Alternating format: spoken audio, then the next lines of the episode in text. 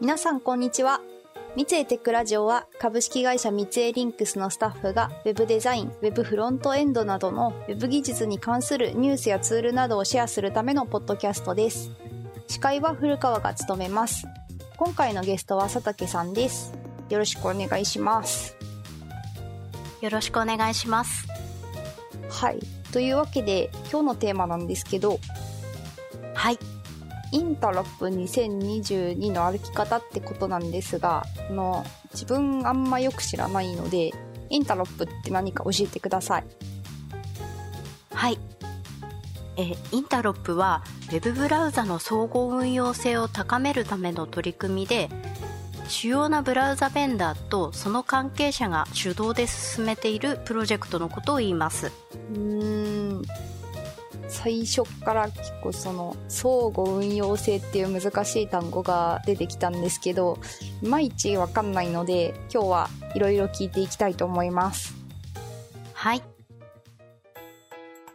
なんか、インタロップって急に出てきた感がちょっとしちゃうんですけど、そんなことないんですか？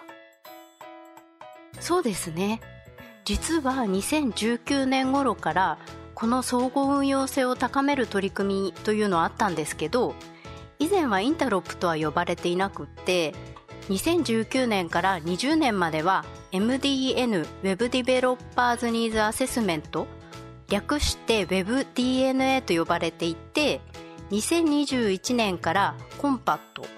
2022年で Interop という名前になったんですねうーん。っていうことは、まあ、今年から Interop っていうような呼び方になったんですか？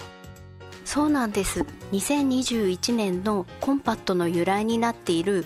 compatibility が日本語で互換性という意味で2022年の Interop の由来になっているinteroperability が相互運用性という意味なんですね。なるほど。あの、 In terop 2022は、ウェブブラウザの相互運用性を高めるための取り組みっていう風におっしゃってたと思うんですけど、そもそも、まあ、ウェブブラウザの相互運用性って何か教えてほしいです。はい、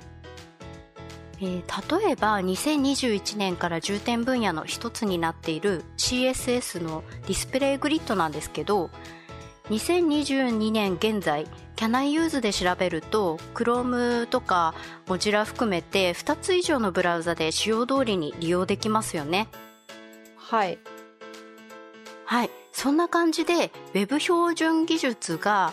使用通りに複数のブラウザで問題なく動作することをインタロップでは総合運用性と定義しています。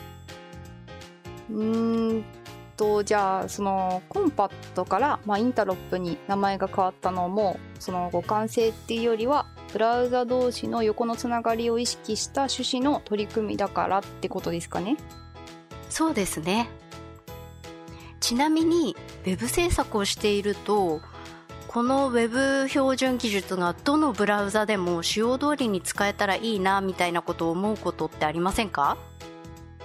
うーん、ありますね。やっぱ、特に、その新しめの Web 標準の技術は、まあ、やっぱ便利なものが多くって、それが使えるか使えないかで結構工数が変わったりとか、あとまあ対応しなきゃいけないことが増えたりすると思うんですけど、やっぱそれって開発者にとっては結構ダイレクトにコストに直結するじゃないですか。はい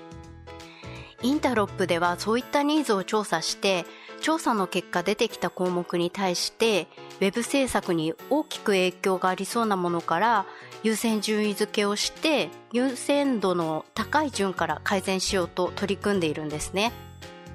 うーん。つまり、まあ、まとめるとこの取り組みの目的はウェブ開発者の体験をまあ向上させるために主要ブラウザが主導してやってる取り組みってことですか？そういうことですねただその側面だけではなくって他に Web プラットフォームとしてこうありたいよねっていう姿をみんなで実現していこうという姿勢の表れとも取れるのかなと思っています。うーん。もうちょっと詳しくお願いします。はい。えブラウザに代表される Web プラットフォームは世界共通の Web 標準に従って実装されることで誰がどれを使っても同じように Web を自由に利用できるいわゆる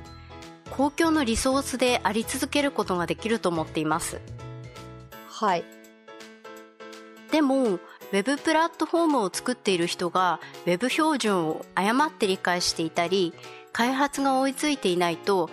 誰がどのプラットフォームを利用しても同じようにということが実現しないんですよね。うんまあしませんね。なのでインタロップはブラウザベンダーが Web 標準について共通の理解を持って足並みを揃えた開発をしているということを確認するための取り組みでもあるのかなと思っています。うーんそういう見方もできるんですね。こう今のお話を聞いてなんですけど、まあ、やっぱ奥が深い取り組みだなと、まあ、思いました。あの、まあ、さっき Interop ではこの調査結果が出てきた項目に優先付けしてるっていう話があったと思うんですけど Interop 2022でもこう優先度が高い課題から取り組んでるってことですか？はい。え Compat 2021から引き継いだ5つの課題と Interop 2022で追加された10個の新しい課題、まあ、重点分野と言っているようなんですけど、え合計15個の重点分野があります。その15個の重点分野っていうのって、まあ、具体的に何が該当するのかっていうのは、まあ、どっかで確認できたりとかするんですか？はい。えウェブプラットフォームテストダッシュボード略して WPT ダッシュボードというのがあります、え WPT というのは Web 標準の総合運用性をテストするプロジェクトのことで Chrome、Edge、Firefox、Safari から Web プラットフォーム仕様のテスト結果を定期的に収集してアーカイブしているんですけど、うん。この中にインタロップ2022の重点分野のリストだったり各ブラウザの総合運用性の達成率が見れるダッシュボードのページがあるんですね。あー。じゃあまあそこを見ればいいってことですね。はい WPT の GitHub リポジトリのリードミーには WPT プロジェクトの情報がいろいろ記載されています。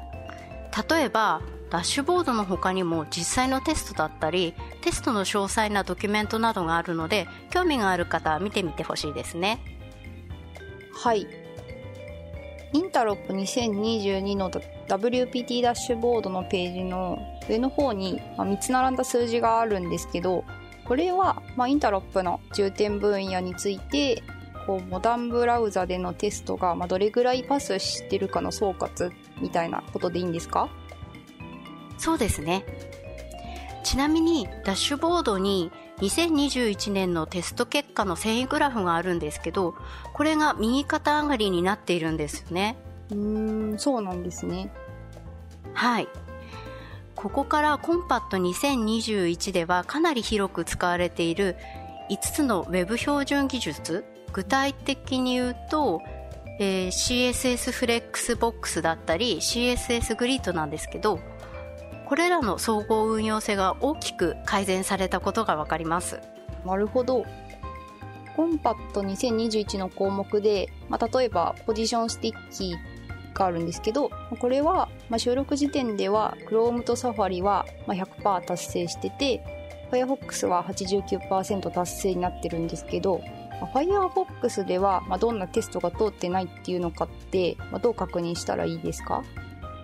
はい、それはですね各重点分野のテスト結果ページを見ると分かります。position sticky のページだとテスト結果がマトリックス状のテーブルで書かれています。そして各テスト結果にはそのテストを達成するためにどんなことを確認したのかなどが記載されているんですけどテストにパスしていないと赤とか黄色になっていてパスをしていると緑色になっているんですね。ああじゃあそうなると例えば position sticky についてはその Firefox では祖先の要素が position fixed の時に position sticky がうまく動かないことがあるってことがわかるってことですかねの、まあ、テスト項目の詳細のページにこの Run in your browser on WPT ライブっていうリンクがあるんですけど、これは何ですか？はい。WPT ライブはテスト項目を実際に Web ページに実装しているデモになっていて、誰でも見れるので自分が好きなブラウザからアクセスしてテストを実行できます。テストをこう自分の環境で簡単に試せるのがなんかめっちゃいいですね。そうですよね。普段実装しているとなんか思った通りに機能しないっていうことが起こるので原因特定のためにここを参照してみるとヒントが見つけられたりするかもしれないですねはいこ